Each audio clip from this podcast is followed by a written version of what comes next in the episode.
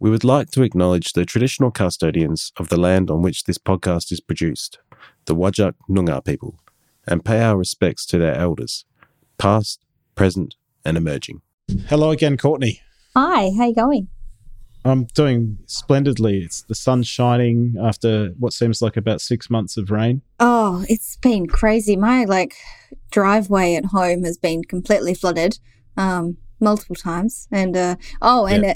because of the wind as well um the our front house that so i'm in like a set of three the front house is uh, like back gate like completely fell over and it's just kind of on the other side of the the house at the moment because of the weather Yeah, um yeah been pretty crazy but it's nice outside now yay yeah, that's good. Yeah, it's been it's been interesting. So it's our first winter with a with a new puppy, well, newish puppy, hmm who's who's actually starting to get quite big now, and he's a border collie, and he's the perfect kind of you know animal sponge. You know, for, for absorbing rain and mud and all that sort of stuff. I'm just imagining you not like with your puppy just like washing dishes. Yeah, that's basically what it's like. Yeah, he, yeah, he comes in dripping wet after you Mm-hmm. know we've taken him out for some exercise and just you know we can't just take him out at any stage. We can't. It's not like we can wait for the clouds to leave and the sun to come out. It's like well, Yeah, these are the times now. we can go out. You know, we've got other things to do as well. Um, but yeah, it's Oh, fun. Mm, yeah, sounds it. Whereas, yeah, my cat is um very, very scared of any form of rain. So we'll climb under beds and and cower in the corner until it's nice and sunny. Um, Yeah. yeah, completely different. Oh well. At least we don't have to walk the cat. Um, very happy about that. Yeah, Oh, Li- life as a pet owner, hey. yeah, pretty Yeah. much. Anyway, uh, moving on from pets, Oh, yeah. um, we've got a, a kind of our final instalment, if you like, in our sort of series looking at Indigenous research and Indigenous health, uh, sort of loosely coinciding with NAIDOC Week, which was not too long ago. and Um, yeah. yeah. Who, who, who, did, who did you organise for us to talk to today? Yeah, so we have uh, Dr. Emma Haynes and Mr. Caleb Rivers with us today. And uh, Emma uh, recently, well, recently, two years or so, completed her PhD in um, RHD, rheumatic heart disease, and the Indigenous perspective around that. Um, and if you have never wanted to read a PhD, then this is the one to read because it is very, very interesting. So, um, we, yeah, the common perspectives of a PhD is that they're very long and boring and very dry. Um, but I have read Emma's PhD and it is a fascinating piece of work into Indigenous perspectives around rheumatic heart disease. Uh, so she has a lot of knowledge and understanding about uh, collaborating research and community perspective and Indigenous perspective all into a fabulous um, kind of almost a piece of art, I would say. Um, and then uh, Caleb is a Indigenous student who's um, done his undergraduate in biomedical studies, and he is just embarking on his research uh, into aged care, I believe, which is Mm. also a very, very interesting area. So we have two very knowledgeable guests on the podcast today. Yeah, that's a really good chat. Yeah. And I guess it gives us a little bit more kind of good quality kind of background into doing uh, research with Indigenous people and obviously how they should be involved in that and sort of, you know, really informing the process from start to finish rather than just being included for this section and that section, you know, because it seems easy to do it that way. But yeah, I think yeah, we, as we talk about, you, you know, Indigenous research achieves much, much better and more useful outcomes um, when you have Indigenous voices, as Caleb was saying, privileged all the way through. Absolutely. Uh, Yeah. But yeah, I, I think without further ado, let's let you all have a listen to see what we talk about. Enjoy.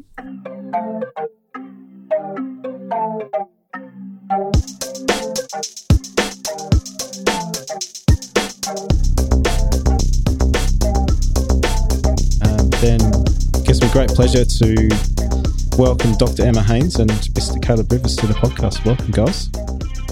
Thank you. Thank you for having us.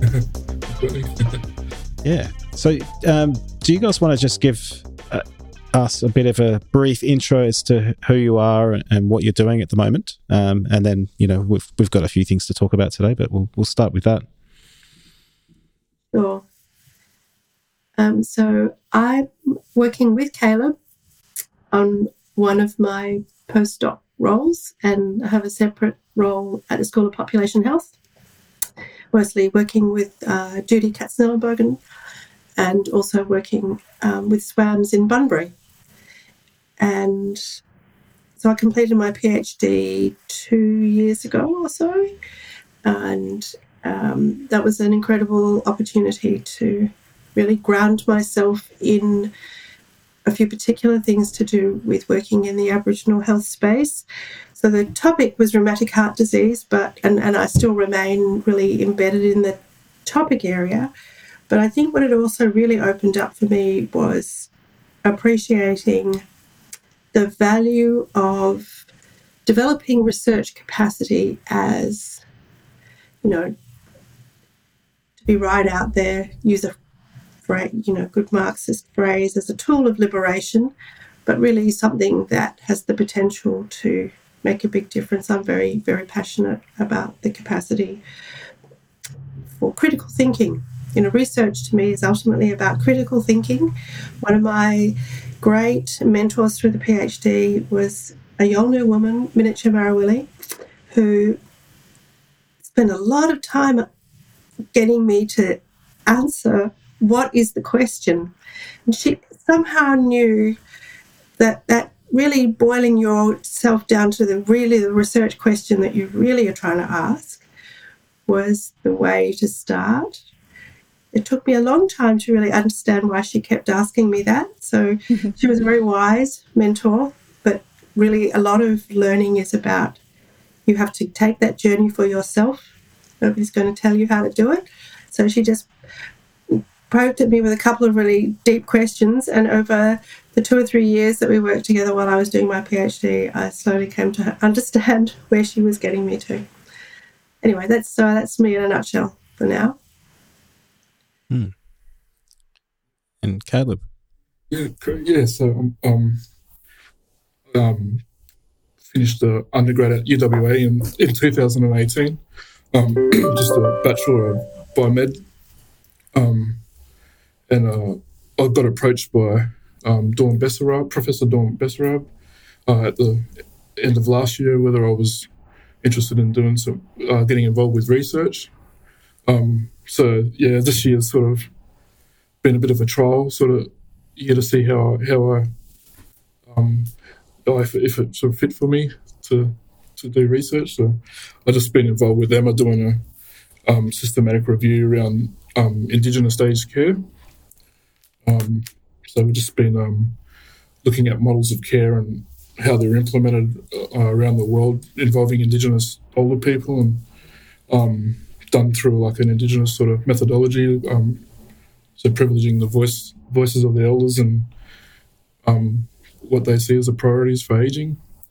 Um, so we're just yeah, Emma and I are just working on it, on that at the moment. yeah, that's pretty much where I'm up to at the moment. Okay. Well, what did you do your undergrad in, Caleb? Um, oh, biomedical science grade. Yeah. Okay. Yeah. So and was, were you thinking about becoming a, a doctor, doctor? Um, Medical yeah, doctor? Yeah, still sort of thinking whether to. Um, yeah, I, I, I do want to become a, like a clinician, but mm-hmm. I, I'm really enjoying the research as well. So it's, yeah, I think it's a bit of a, um, yeah, just sort of deciding which one comes first at the moment. Yeah, so it's mm-hmm. such a terrific opportunity to with some to work with some yeah really yeah some terrific people. I'm actually on the Fridays I work with um, uh, Judy as well and, and uh, work pretty closely with Sam Stiles at the School of Population Health. So just um, mm-hmm.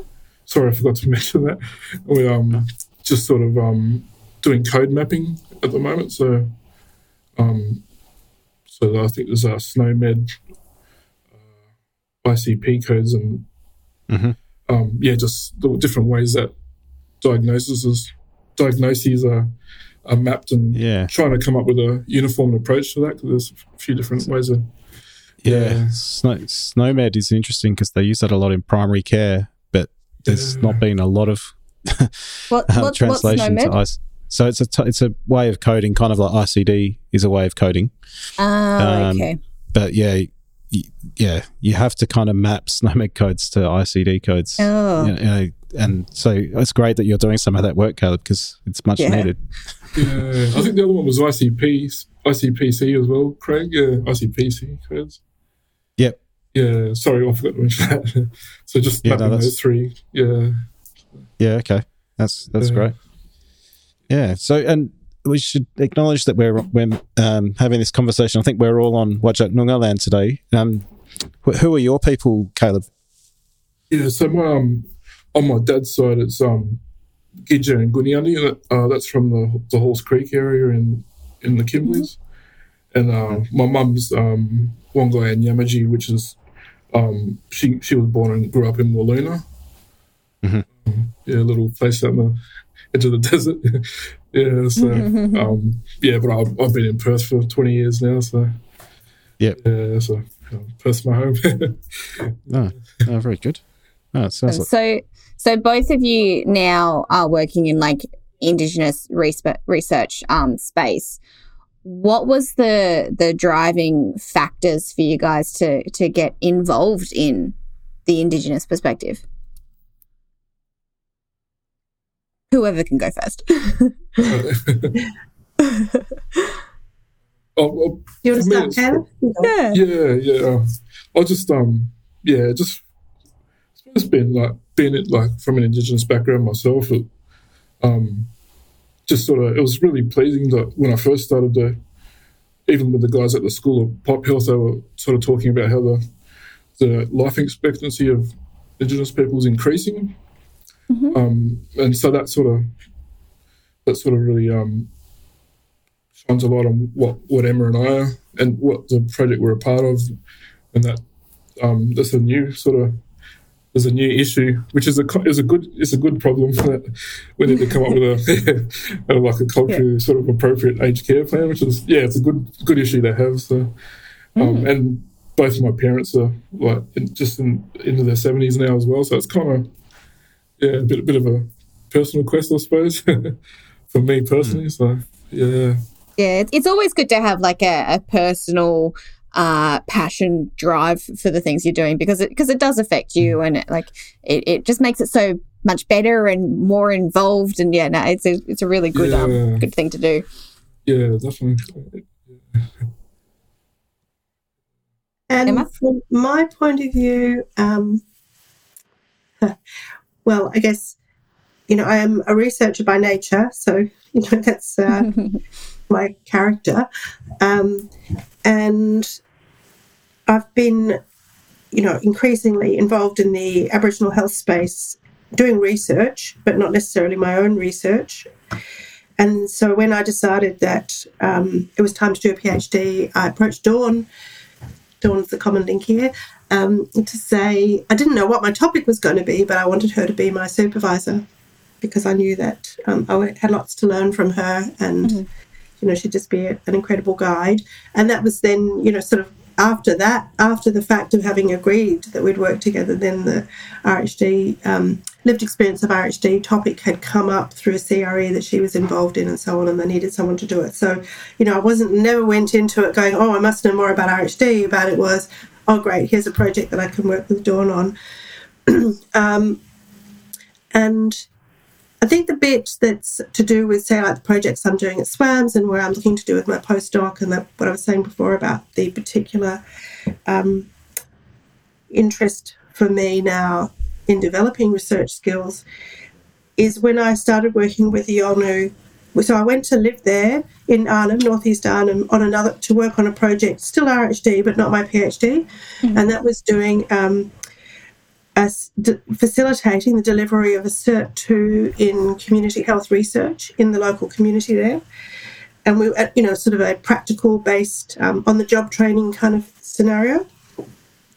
And when I saw the um, interest and appetite for research, when you start to bring it to, you know, so we have this both way learning approach model, which is um, to bring, you know, the Western concepts of research, giving them meaning, usually based on metaphor, and alignment with things that the Yolngu do naturally. So everybody researches in some way their environment. You know, you are all the time taking in information and assessing it and making a making a informed judgment about what you're going to do with that information. Um, you know, in, in lots of ways, that's how we live all the time. And then that sort of, you know, that other th- bit of the critical thinking is also something that we all do inherently to think critically about what's happening and what we're going to do next. So we have this both way learning that, that allowed us to kind of bring the two knowledges together. And when I saw that even on a very small scale with a very small project, um, the impacts of that, that was what gave me that passion to continue. And, you know, so in different ways, I'm continuing to apply that learning through next projects. Not, not, not the one necessarily I'm doing with Caleb, but other work, the work at SWAMS and some more work. I'm going back up to Arnhem on Sunday to work again with the Yolngu that they've asked me to go back and do it. And this time they are 100% leading the project. I really don't. Awesome. I do have a kind of idea of what it's about, but it really, you know, miniatures research questions. So fascinating. it's, uh, it's so exciting. I'm so excited to see how it works out. She's really turning the lens around. She wants to go and ask the white people that are coming into her community, the Balanda, why are you here? What, why did you come here to work here? What are you trying to get out of it? Because she's, you know, she's got a lot of, I, I, know, you know, she's got a feeling that a lot of people just come for a holiday and a visit and an adventure, but, you know, are they really, what do they really know? And what do they really want to know about working with Aboriginal people? So it's going to be hmm. really fascinating to see how that comes out.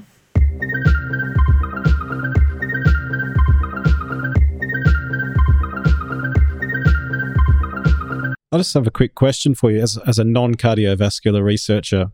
Um, can you explain what the rheumatic part of rheumatic heart disease is? yeah. So um, it's inflammation. So rheumatic heart disease is a autoimmune response to a very common germ, strep A, which causes that very, very sore throat, which we've all had, our kids have all had. But um, when your immune system responds inappropriately, so it's sort of gone into overdrive.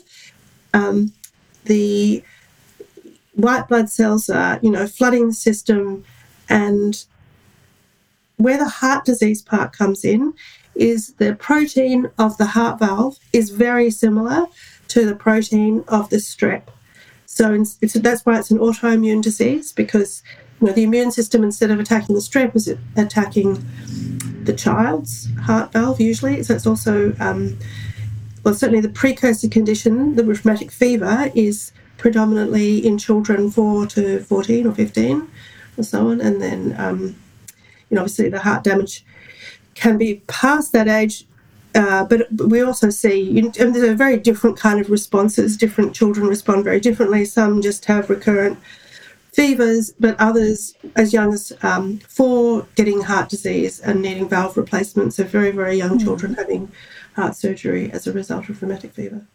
Mm. And is, what, what do we know about how this can be prevented or treated, you know, at, at an early stage? Yeah. Um, we know quite a lot in some ways and not in other ways. Mm-hmm. Sounds like standard medicine. yeah. I mean, look, it is, you know, it is about um, preventing the transmission. And in fact, it's been interesting how um, COVID has perhaps changed the conversation a little bit now. But, um, you know, it's the usual things about preventing transmission of a germ, strep. Um, but there, so there's a lot. So I guess the thing is that um, going on the public record, but I maybe uh, diverge a little bit. So there's the, um, and I'm not I'm not suggesting that I'm contradicting, but rather that I think there's other things we can be thinking about. So the main health promotion promotion messages are to do with um, social distancing, as you'd expect, mm-hmm. including um, everybody sleeping in a separate bed, but from the Yolngu point of view, anyway, and I'll just speak from them their point of view because they're the people I spent time with. Um, there's a lot of social benefit and strength and cohesion and, and good feeling that comes from families sleeping close together. You know, it's it's deeply, deeply culturally appropriate. It isn't obviously in some cases it isn't the desire. So and then when you know, we, one of the problems I have with the whole um, sleeping problem is that there isn't an easy solution because housing is a problem. So it's one of those things where you don't want to be telling somebody you should do this and they can't because they don't have the infrastructure to do it. They just don't have the beds. But on the other hand, you don't want to make people feel bad about a choice that they're making that may actually give them a benefit and a strength. And then I, so then I think it's also really to do with being much clearer about the reasons for that. So, like we're learning with COVID, you know, the germ needs to be passed. there are mm. reasons why it passes. So, for example, sleeping a child head to toe. If a child's symptomatic with any kind of infection, you know, you could have them facing the other way. And I think there's a whole lot of messaging that I haven't seen any of around, like kids always will share a pie and share the Coke you know, resources are limited. Somebody hasn't found the money to buy a pie and a Coke, but they're not going to just have it to themselves. You know, and that's the kind of thing where I think um, there's some other really simple things that we could do as well that haven't necessarily found their way into that. There's always a knowledge translation problem. That's maybe where I'm coming to. yeah, it sounds like there's like there's a lot of things that maybe as white people with our own understanding and our own family structure, mm. um, it it becomes uh, complicated because we just assume that the way that we think is the way that everyone's going to think, which is so not true. Um, and then the messaging becomes convoluted and complicated, and there's just things that we don't think about um, that could make everyone's lives a lot simpler when it comes to public health and prevention strategies. Just yeah, exactly like the sleeping um, and the the cohabitation and the housing problem. There's all these little things that kind of influence that maybe we're not all thinking about at once, trying to create this this big model of um, preventative health. Um, yeah, yeah, it's really interesting. Mm. And and so Emma, in the course of doing that work, and you've just given us a great example. What did you find um, was the feedback you were getting from like the Yolngu people, you know, as you as you were investigating this issue, and then you were saying, look, this is what this is what current advice is. You know, how do you guys feel about that advice? And then they've obviously come back to you with some kind of cultural issues that they've that they've identified. Yeah, so um, I digested it into um, four really specific messages, and readily available in lots of formats, presented at quite a number of times. So around the place there'll be you know different powerpoints and things, but it's, it is in um, various publications and including the thesis. But um, and also actually another really accessible way, uh, we could put in this in the link is. Um, myself, Judy, and Dawn did a med student lecture, which is we recorded, and I'm pretty sure it's just always available. We've got the link for it anyway. Hmm, cool. Um, so that gives a bit of everything. So it gives Judy's epi kind of view on the world, and Dawn just talking about, um, you know, cultural security and strength and so on. And then my stuff that includes these messages, which I'm going to say is taking account the feelings of the hearer. So this is such a strong thing for the Yolngu. If you um, speak in the negative terms about risk and tell information, give information in a way that makes people feel bad, scared, worried, they're not going to listen. So, the first number one thing, more important than anything else, is feeling good about yourself and your life, and more importantly, your community. Most importantly. So, uh, so underneath that sits not trying, if possible, not to use the language of risk. And there are other ways to express that information. Risk is a highly medicalized, quite pejorative sounding term if you're not careful. And it's also confusing. You know, quite often turn it back to people to say, well, what do you mean? And, you know, people struggle to explain risk. you know, we kind of get it inherently, but actually when you say, well, what does that, re- what do you really mean by that? It's not that intelligible. So feelings, um, giving a full and clear story. Don't be patronizing. Take the time. And that might include having to think about use of metaphors and both, you know, some way to establish a both way learning ground. Take, but take the time to give the whole story. And that might take a long time. Explaining germ theory, for example, you know, you might yeah. start somewhere really, you know, a long way back.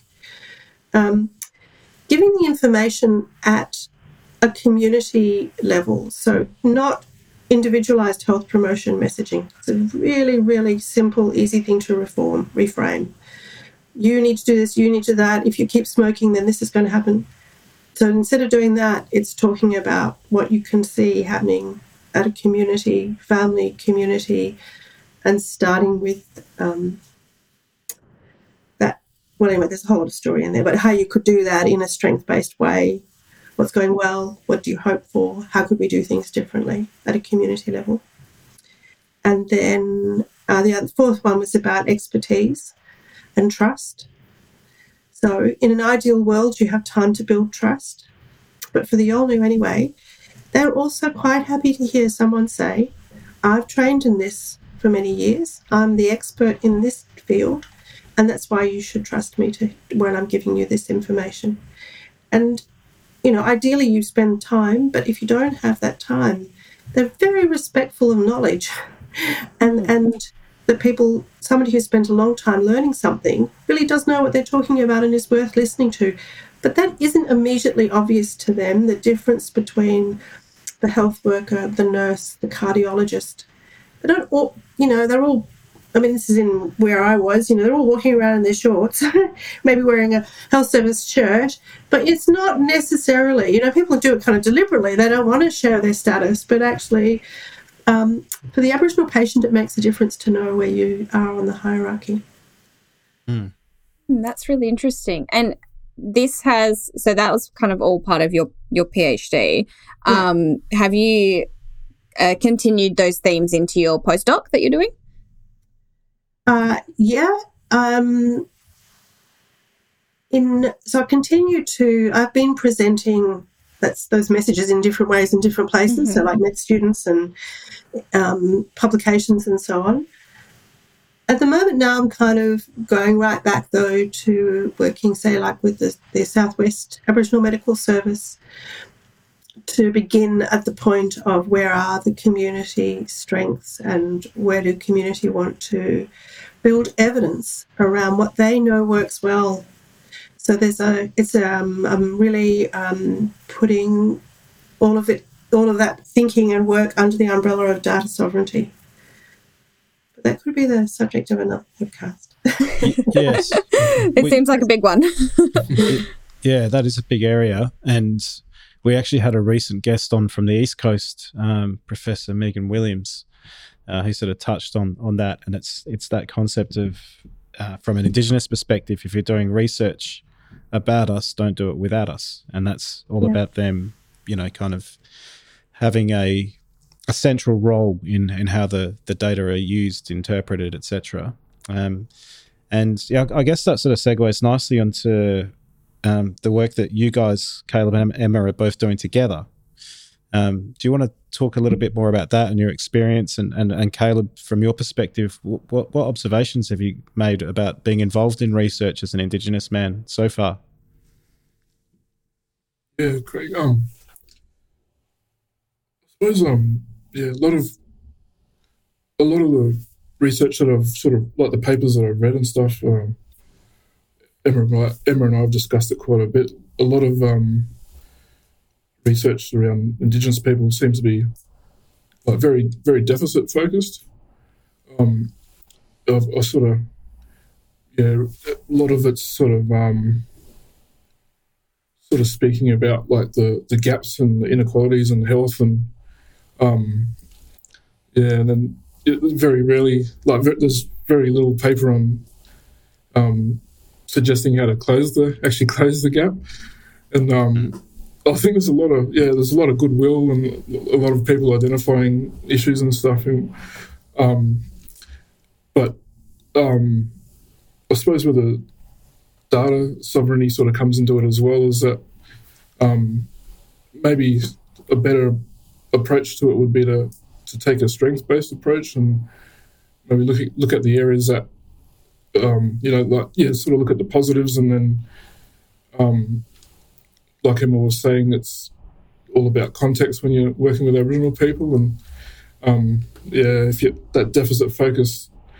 sort of um, context that can cause people to really shut up shop and uh, um, can sort of be hard to sort of really um, communicate and sort of come up with some uh, sort of Yeah. solutions that are going to actually be meaningful and um, Hmm. yeah, just sort of found a lot of deficit based sort of research and language. Can I, um, Yeah. butt in there and and ask if you Yeah. if you're able to give us an example of taking a strengths based approach to something you know that you've seen and, and seen it done well. Yeah. Um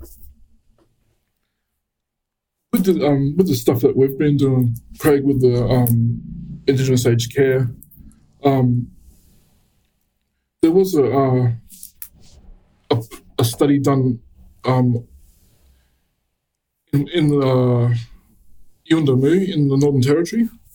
Um, so they've got like a program called the Yuendumu Yuendumu People's Program, and um, it's about uh, caring for the older people in the community instead of them having to travel.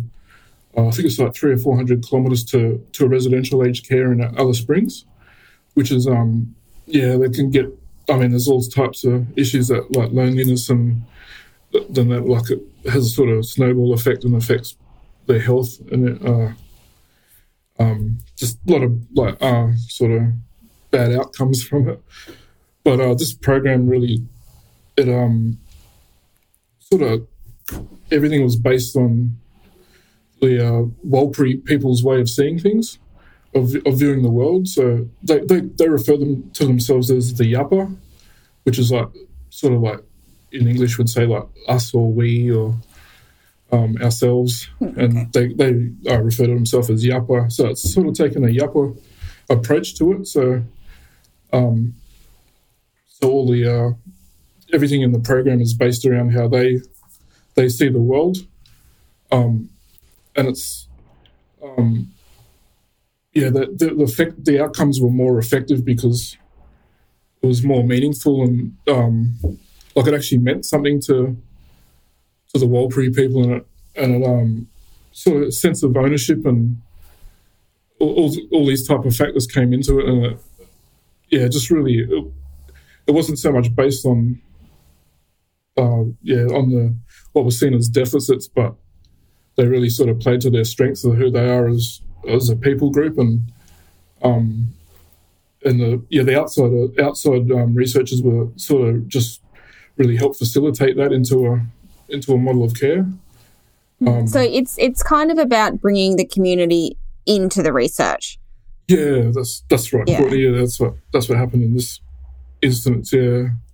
So um, yeah, there was sorry, there was a direct quote from there that I was I had in my I had written down somewhere, but I, it was just, it just summed it up really well. Like, oh, I wish I had it on me right now, but yeah, but it was um, yeah. Just Keep of- looking for it for a minute, and I'll just I'll just add on to what Caleb was saying. so, what we hear there is that we had some really good indicators from the community about what worked for them. So they were involved in the reporting.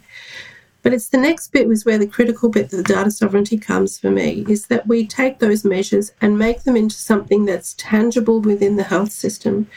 Because so often the where to me one of the areas where we're still not bridging a gap is between knowing what community wants and being able to see that as a measurable outcome that equates to the kind of reporting that's needed by the funding body.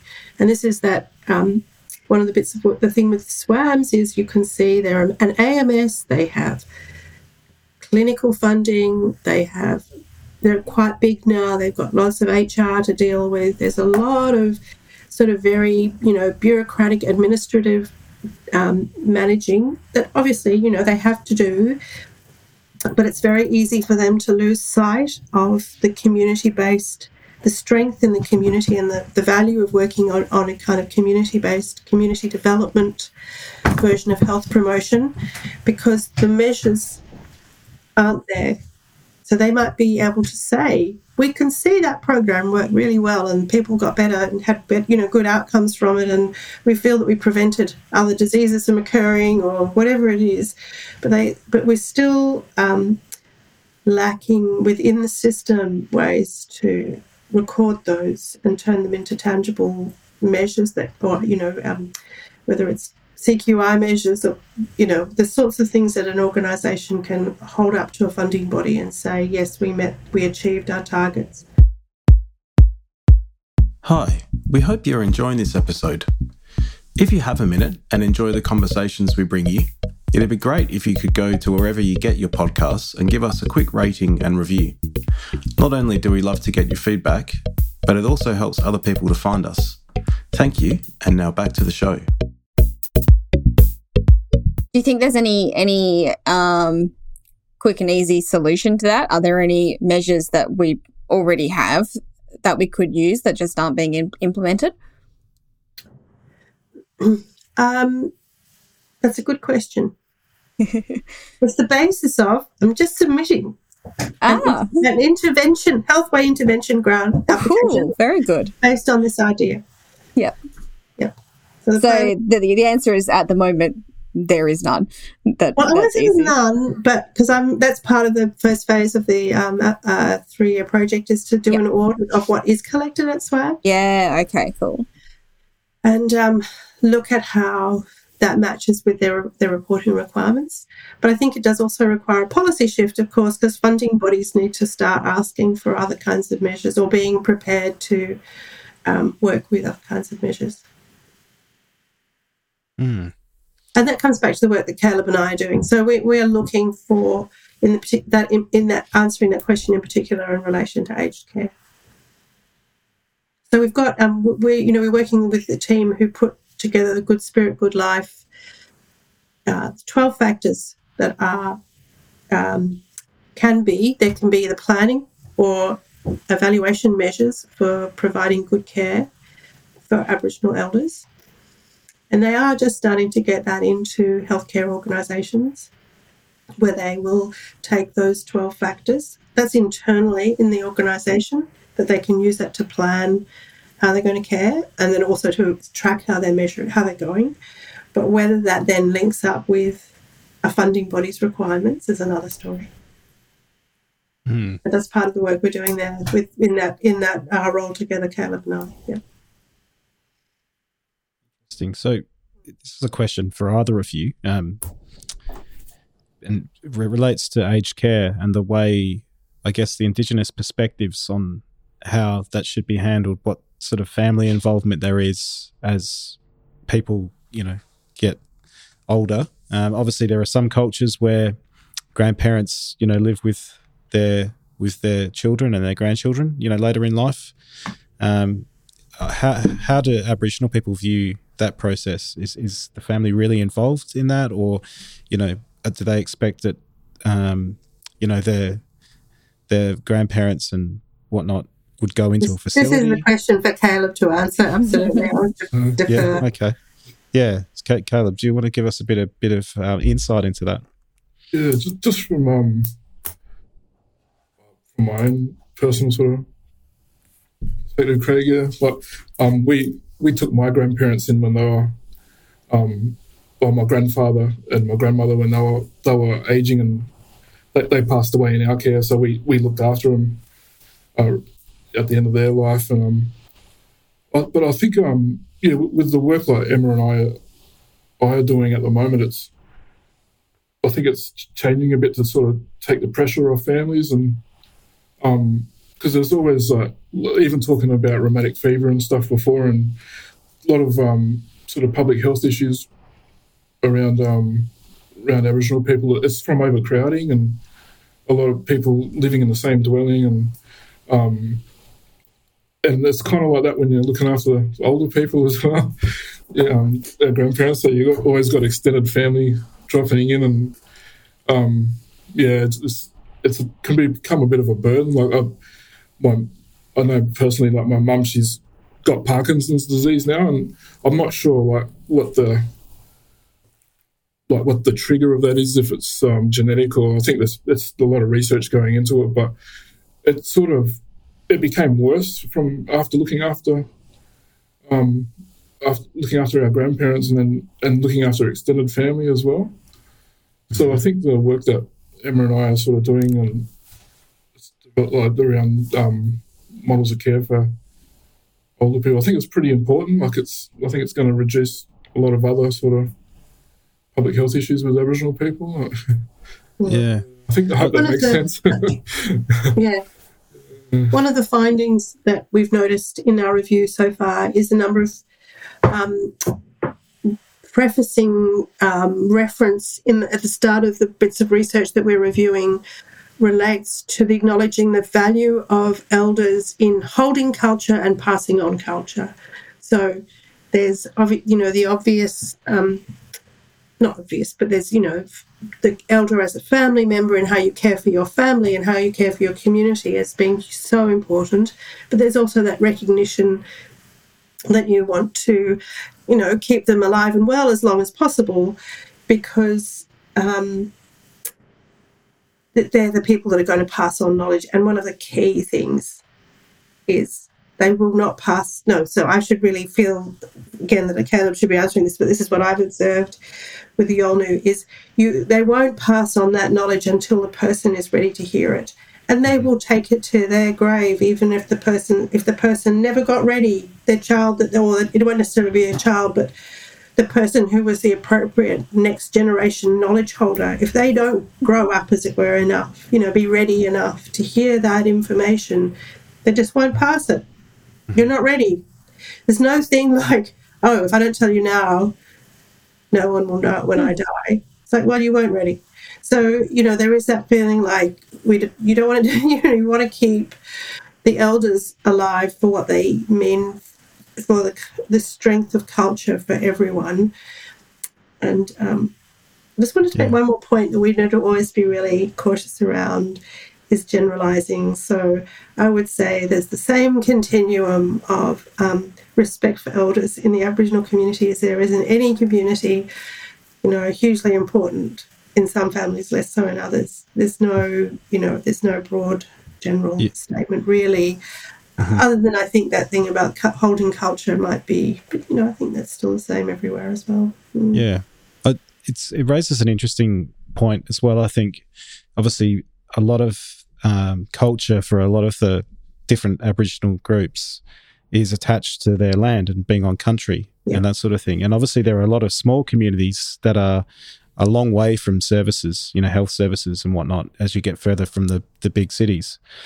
So when it comes to sort of, you know, aging and, and end of life, when people might need sort of health care and, and medical treatment, how do you get that balance right of allowing them to access that. But obviously, you know, I'm assuming they would have to travel and, and spend time away, off country to do lot, that a lot of the time. So, how, how do you sort of balance that tricky situation?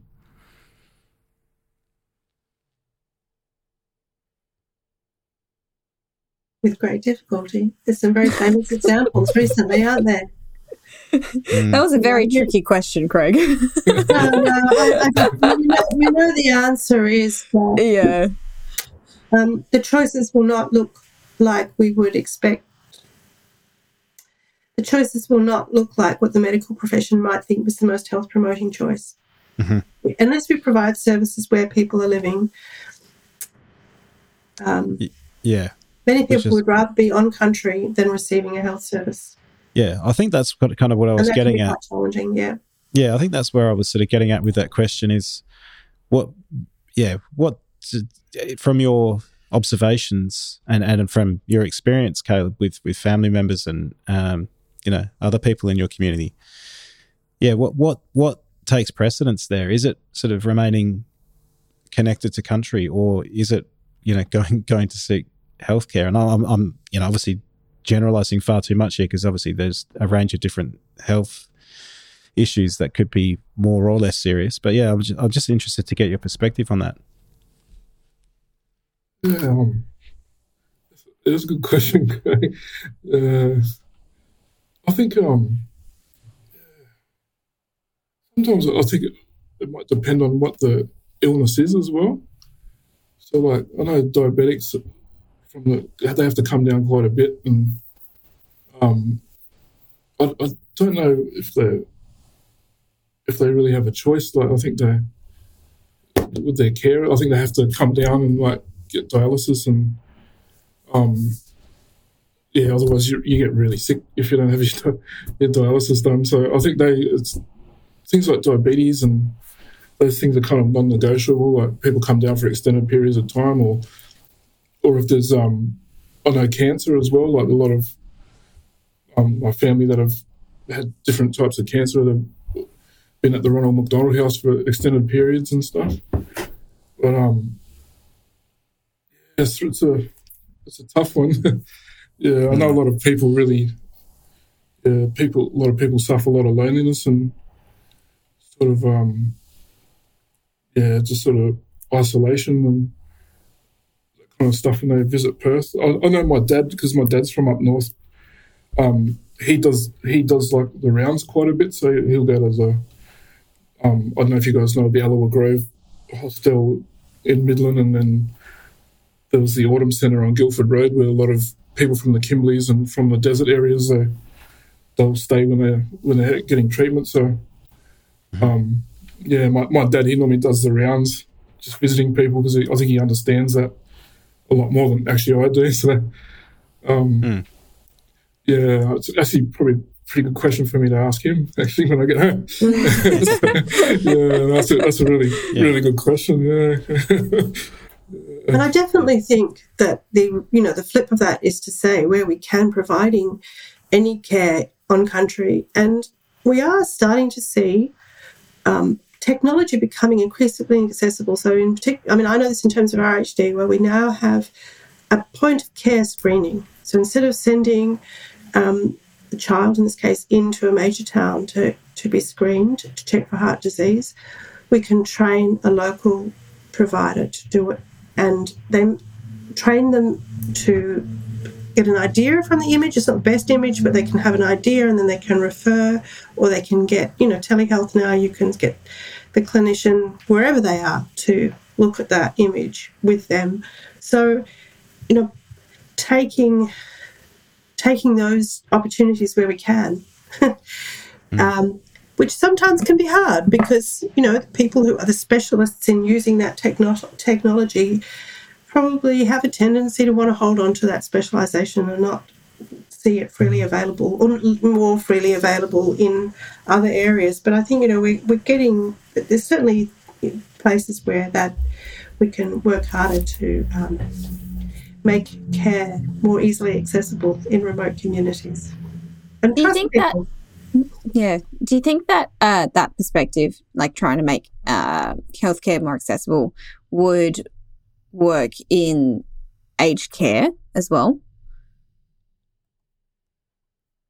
Yeah, I mean, uh, it depends what the aged care is. So, I certainly certain, certainly see an aged care and community working well, which is um, we had enough resource to be making a community lunch for the kids at school, but then um, we, you know, would look around and see who else needed a meal, and you know, usually a good time at lunchtime to take some of the elders, you know, whatever we were cooking up. Um, that's just a very simple bit of elder care, isn't it? It's like, well, what is elder care? You know, it's making sure people are comfortable and fed and, you know, watching out for their needs. I think it's hugely possible.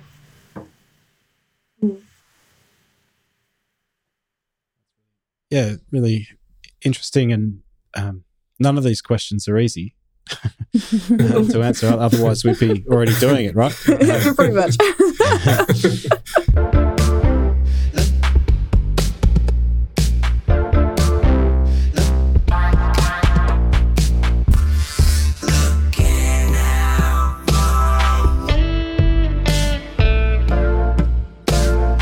Emma, I'm keen to, to just hear a little bit more from you about you've been involved in trying to, I guess, for one of a better word, help to train Indigenous people to get involved in research and conduct research and that sort of thing. Um, what what have you learned from that, and and what have you learned from them that might make our research practice better? Obviously, you know, as non-indigenous researchers, we we often bring a a fairly rigid kind of specific lens in how we're trained to do epidemiology and, and analyze data and collect data and these sorts of things. What what have you learned from going through that process from the other side as to how we might be able to do things slightly differently? Yeah. Um, from the point of view of what I've learned with applying, no, sorry, how, how this goes, applying what I've learned in working with um, the pop health group is just keep talking about the real people. So um, we now have a phrase that I know Judy's team, or Judy anyway, uses it in the front of her um, PowerPoints to say, we acknowledge that this, this data we're presenting is real people. And we feel sad for this story. Because very easy as number crunchers to get stuck on the numbers. So that's a good starting point. And similarly in articles, again, where you can, starting with the strength based approach to acknowledge the cultural strength, the thousands of years of knowledge and history, the impacts of colonization. You know, we can all own it all the time. No need to back down from that. You might be writing a very dry, stats based paper, but we can keep putting that humanity in. And I think a great person to speak to about that is Ingrid Stacey, who's really going on that journey as an epidemiologist in her PhD. Really impressive how she's taking on that process. So mm. that's my kind of one of my. Not quite what you're answering, what you were asking, but that's yeah, that's yeah, definitely interesting. Yeah. Um, and Caleb, I don't know if you want to chime in there with. Um, so Caleb and I have been talking at the beginning of the year, especially about learning about research. So even though Caleb did an undergraduate degree and read a lot of research, he didn't they didn't in the undergraduate degree really unpack the research process. And always the thing for me coming back to that critical thinking idea is whose research question was it? What data was collected? What did they do with the data? What story was made from the data? And while you'll often now get, you know, where they got where researchers have come into a situation and said, okay, we're not going to be the ones doing the research on, we're going to do research with Aboriginal people, but you'll find that they didn't actually have the Aboriginal community involved in setting a research question or probably even the data collection methods, but where they usually ask someone to be involved is in the bits where they need the person in the um, recruiting of participants, the um, informed consent for maybe the interview, so that bit in the middle, and then again they're not using them in, to help with the analysis. Again, mm. generalizing doesn't always happen. There's some great examples where that's not the case, but that's certainly um, a big part of the issue. So anyway, to go back to what Caleb and I, you know, had these great conversations at the beginning of the year about what is research and I don't know, Caleb, if you can remember some of the things you said back then about that sort of real, some real light bulb moments about how actually um, it might be possible to do different research or think about the research process. There's some we had some good conversations back then, didn't we? Just um, one thing I can remember was just like when we were talking about methodology, like um, mm. yeah, like whose voices were being privileged in the um, yeah, in the in the research and whose point of view was being put forward.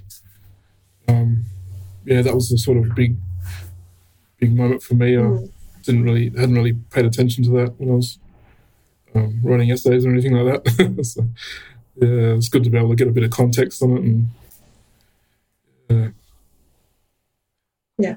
That was yeah. probably one thing I can remember.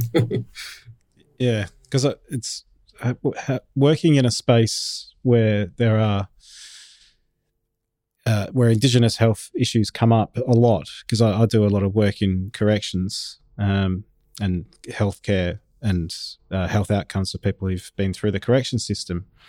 Mm-hmm. And, uh, you know, what, what, first of all, there's not enough Indigenous people in in research, so it's great that you're to hear that you're getting involved, Caleb, and, and hopefully there's a lot of others like you that are training and and taking an interest in, in this because I think that's the only way we're going to address these these gaps um, in the knowledge and and improve our research design and how we do research. Um, but yeah, it's it, a lot of the time, like you were saying, Emma, pe- people say, right, at this stage of the process, we need an Indigenous person either listed on our grant application or um, to do this particular task or this set of tasks. But it's it's really disjointed and and I think disrespectful um, to not have that involvement from start to finish. Um, because I, I, just think we'd we'd come up with much better, you know, higher quality research aims and research questions, and obviously higher quality results and more usable results at the end of the day that are more relevant to the people that we're trying to help. Um, and yeah, I, I, guess I'm just airing a bit of frustration at how it's been done up until now. Um, yeah, but yeah, I'm, I'm, interested to hear your thoughts on that and and how, you know how we how you think we might be able to even fast track it a little bit more than we're already doing. And I'm also just going to butt in there as well. Like personal perspective of that is it it almost feels like when you only include Indigenous people in Indigenous research in maybe the methods section, um, or have them on the grant. It's it's almost like you're using the culture to get funding, mm. which yeah. is not not appropriate at all. Um, just to kind of get get your research career up and running, or, or, or something like that. It just makes so much more sense to have community and real people um, that gets affected by whatever you're researching mm. in the whole project. Yeah. And yeah. that's why I took that time doing my PhD to, to um, grow a group of Yolngu researchers around what I was doing because I never wanted to be the only person coming out at the end of the story with my piece of research. So, in the end, I felt that I was mostly facilitating you know, it's their voice that comes through so strongly and um, in different ways. I mean, they, it's not easy to continue to pursue a research community, career as someone living in a remote community, but this next project is a little bit of a step toward that for a miniature. But, um, you know, that's the, the so to ask how, it's about making time to work with people from the start and take time uh, and um, uh,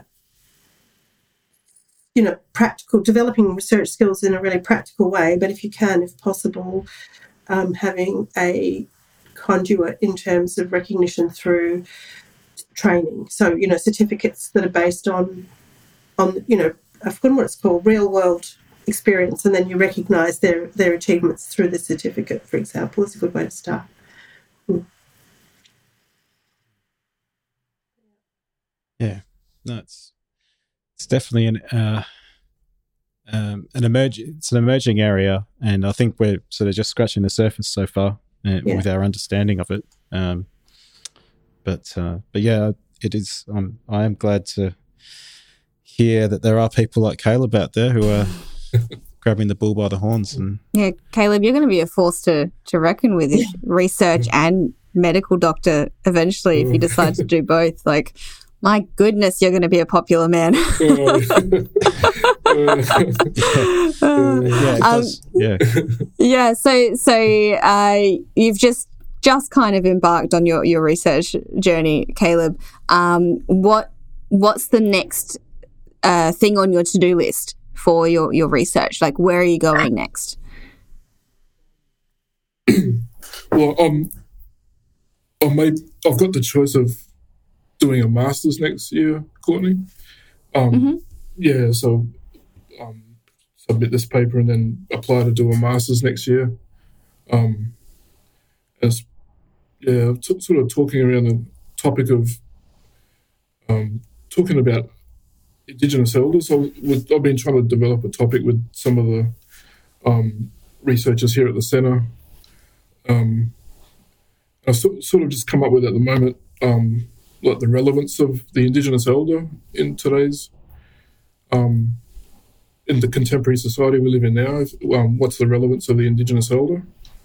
Um, just maybe, um, yeah, just working on a, really developing objectives around that and what that would look like, and um, yeah, so it's um, I was speaking to one of the guys at one of the researchers in in Perth City, and uh, he said that the the um, project looks PhD size straight up. So I'm, like, I'm not sure. I'm, it's a bit scary. I'm, uh, I might have to try and build my capacity a bit more for it taking on. But yeah, it's um, yeah, just some of the uh, the just some of the uh, issues like around um, like upskilling Aboriginal elders in in in sort of Western ways as well of doing things, and um, since a lot of young Aboriginal people are living in cities now and very um, Westernized in, in ways, um, yeah, so sort of looking around maybe yeah, um, building the capacity of Indigenous elders to to be able to give guidance in that sort of in the in like a Western context as well. Um, and that's yeah, that's going to be a massive task. But, but uh, I think I think it's very um, yeah, I think it's very um, it's very relevant. I think there'll be a lot of Mm. benefits come out of it. Um, All, all good master's projects lead on to a PhD project. yeah, So, sometimes, sometimes they actually become a PhD project. Yeah. yeah, yeah. Masters. yeah, it's a bit, little bit scary but exciting at the same time. so, um, yeah. So I've sort But- of been thinking along those kind of lines. Yeah. So, Mm. The, the common theme that kind of keeps coming up, you know, with Indigenous research and Indigenous issues is is that concept of time. And I think we, we had some guests on the podcast a few weeks ago, the Foundation for Indigenous Sustainable Housing, or FISH, um, who went up into the Halls Creek Shire and built a house with, with a local community that was actually just one kind of extended family. And it, I think it took them three years from start to finish, you know, co-designing the house and get you know understanding the needs of the community and then get, getting around to constructing the house and and whatnot. And I, I think time is that's the that's the key ingredient isn't it in all of this? You just have to be prepared to spend the time. Yeah, yeah.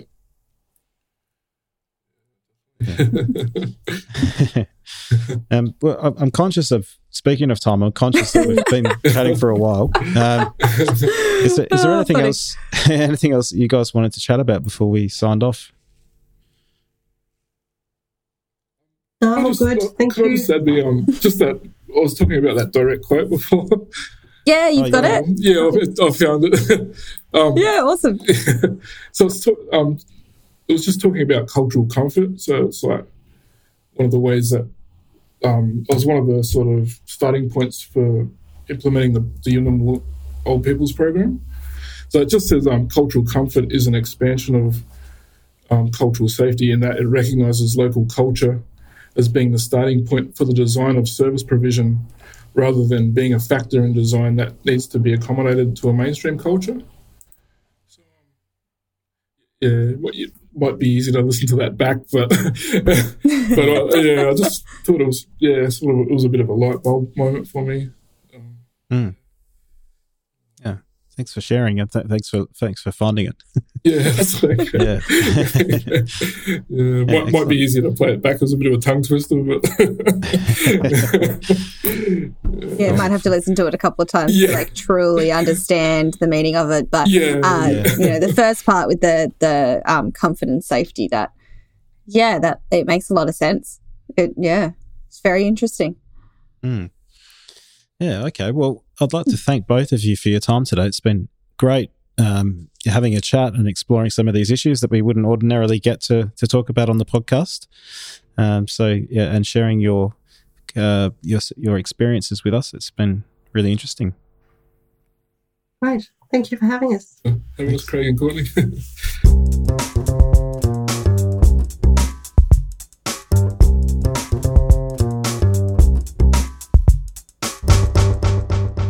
And that was our conversation with Dr. Emma Haynes and Mr. Caleb Rivers. Yeah, as you can uh, probably see, it was a or hear, not not see, you can't see a podcast. Uh, you can probably hear that it was a, a, a very interesting and almost difficult conversation to have, I would say. But I think um, both you and you and me, Craig, have kind of learnt quite a lot from having this conversation, and it's been really fascinating. Yeah, I mean, sometimes I'm a bit naive in this space, and oh, me too. you know, I'm I'm sort of asking questions. I I'm not expecting an answer, a, perfect answer to the question, but I'm mm. asking quite ambitious questions. You know that I'm sure people like Emma and Caleb have, have thought about a lot and uh, are taking the time to try and answer. You know, throughout their careers. Um, and there's obviously no quick or easy solution to a lot of these quite complex issues, you know, that the Indigenous community faces around, mm. around the country. Uh, you know, we've got sort of challenges around people being a long way from where health services are provided a lot of the time. And, and it was really great to hear Emma talk about the fact that we can actually start to have more of these services provided on country and yeah. use the technology a bit better and, and, and also up the capacity of local community members to be able to do some of these tasks, you know, to help improve people's health, you know, from where they are rather than having to travel to a city or a town or whatever. Yeah. And it just seems like, again, I think this is a very naive perspective for me as well. It, it seems like there are some very simple solutions to make things a lot better um, just by understanding the story. Mm. And I think a lot of people in our position think they understand the story without realizing they don't understand the story. well, you know, you know what the I think what the the main issue is is that people who haven't listened to the story yet. Yeah, they just assume they assume they know. Yeah, the yeah, yeah, yeah, definitely. whereas what we're talking about yeah, what you're sort of talking about and what, what come up in the podcast is mm. these things take time. Mm. And sometimes you just have to let somebody say what they want to say and get to the get to the point that they're get, get uh, trying to make their own way. Yeah, you know, absolutely. And it might take a bit longer than than you were expecting. Um, but yes, it's that process of letting people work their way through you know what it is that they they're wanting to tell you. And yeah. some of it maybe wasn't what you were expecting to hear or what you'd asked to hear. Or you want but, to hear. Yeah but it's but it's an important part of the process of them telling that story. Definitely. Yeah um, because we can't answer all these stories with administrative health data. Oh, you know, that's what I like to do. yeah, you know, a, a, a oh, part, a part of it we can, you know, yeah. a part of it we can get the picture we can get from administrative health data, but not but, all of it. But not all of it, and arguably not the most important parts of it. Agreed. You know? Yeah. So, yeah, so it's re- it's really interesting, and I'm you know it's heartening to hear that there are people like Caleb out there that are that are investing in this area, you know, and yeah. and wanting to do, to do more and learn more and develop their skills and then in turn probably help us develop our skills you know? Yeah absolutely. And his um his idea for a master's project sounds so interesting. Um yeah. because i i did not realize uh that uh, indigenous elders won't pass on information unless mm. they think that the person's ready for it. And that that will possibly come through the questions that that caleb wants to ask. Um yeah, I had no idea. That was really interesting. And it, it kind of, it can kind of somewhat explain why maybe in some areas some of the culture has been lost because mm. there's also in Western societies this, um, this push of everyone kind of delaying a lot of life, um, I put this in, in bunny ears, life objectives. For example, the one thing I can think of is like, um, you know, women are having kids at a later age right? Mm. So it's taking a longer time to officially grow up. Um, and I can see that almost helping, or not helping, but increasing the loss of culture. Mm-hmm. Mm. Yeah. No, uh, it's just just one of one of one many, of many. things things that's changing as uh, you know as we evolve, I guess, and as our lifestyles yeah. evolve and our our journeys in life, and obviously people uh, tend to live longer these days mm-hmm. due to advances in medicine and whatnot. So, yeah, things are changing. You know, expectations change, and um, yeah, our experiences seem to change with that as well. Yeah. So Oh, Yeah, so many great. brain thoughts, so many different ideas. yeah, oh, it's hard. it is. Yes. Well, that, I think that brings us to the end of um, this sort of mini kind of series of. I think it was three episodes that we did with. yeah, so we had um, an- an Megan Indigenous Williams focus. and um, uh, Christian The and fish. Yep. Yep. The fish people, and then the fish people. oh, oh boy. that's, yeah. no, that's not meant to be a pejorative term. no. No, it's the, the Foundation for Indigenous Sustainable Health. Yep. Um, and they were, they were the, the expert house designers and Mm-hmm. builders who called in local experts from a, an Aboriginal community to assist them to, to build a house. Yeah. Uh, and then obviously our chat today, um, which have all been great and informative in, in different ways, all, all of those episodes. So if, if there's if you're listening to this one and you haven't heard the others, I would encourage you to go back and take a listen. Uh, and if you wanted to give us some feedback on this or any of the other episodes, how do we do that, Courtney? Oh, look, you can't. We don't want feedback. no, I'm joking. So you can uh, you can tweet us at health means what, uh, and you can also email us meaning of health at outlook.com. So please And- chat to us. We would love to hear from you. And in breaking news, they can also find us on Facebook. Oh yeah, we have a Facebook page now. Um, who's running that? Is you is that you or me? I think it's, bo- it's It's both, of us. All right, Uh, that's good. That's good. it sounds like it hasn't got a, a pilot at the moment from what you've just said. yeah, look, No. uh, it's, it's, it's uh, Facebook's not my forte, uh, but Yeah. you know we have it now. It's there, and We- the we the rec- the episodes get posted up. So you know something's happening. please, please like us or follow us or whatever it is that you have to do on Facebook. Please like us. I'm no, no aficionado, but yeah, you you can find us on there and you can see the new episodes come out. And if you subscribe to the page or follow the page, then it should just appear in your Facebook feed. You know, every time we put a new episode up. or you can get notifications as well. Yeah, Yeah. uh, yeah, and same on Twitter. Yeah. Excellent. Well, thanks very much once again, Courtney. Mm, thanks, Craig. yeah, we're looking forward to bringing you the next few episodes as well. We've got some excellent guests coming up that should hopefully be really interesting. Yeah, yeah, absolutely. So, yeah, in the meantime, stay safe, stay dry, stay warm, and look after your pets. and look after your pets and make sure they're safe, dry, and warm too. All right. All right, thanks, Greg. until until next time. Thank you. The Meaning of Health podcast is produced with the support of the Education Enhancement Unit and the School of Population and Global Health at the University of Western Australia. The podcast is produced by Craig Cumming and Courtney Weber, with editing, mixing, and additional music by Craig Cumming.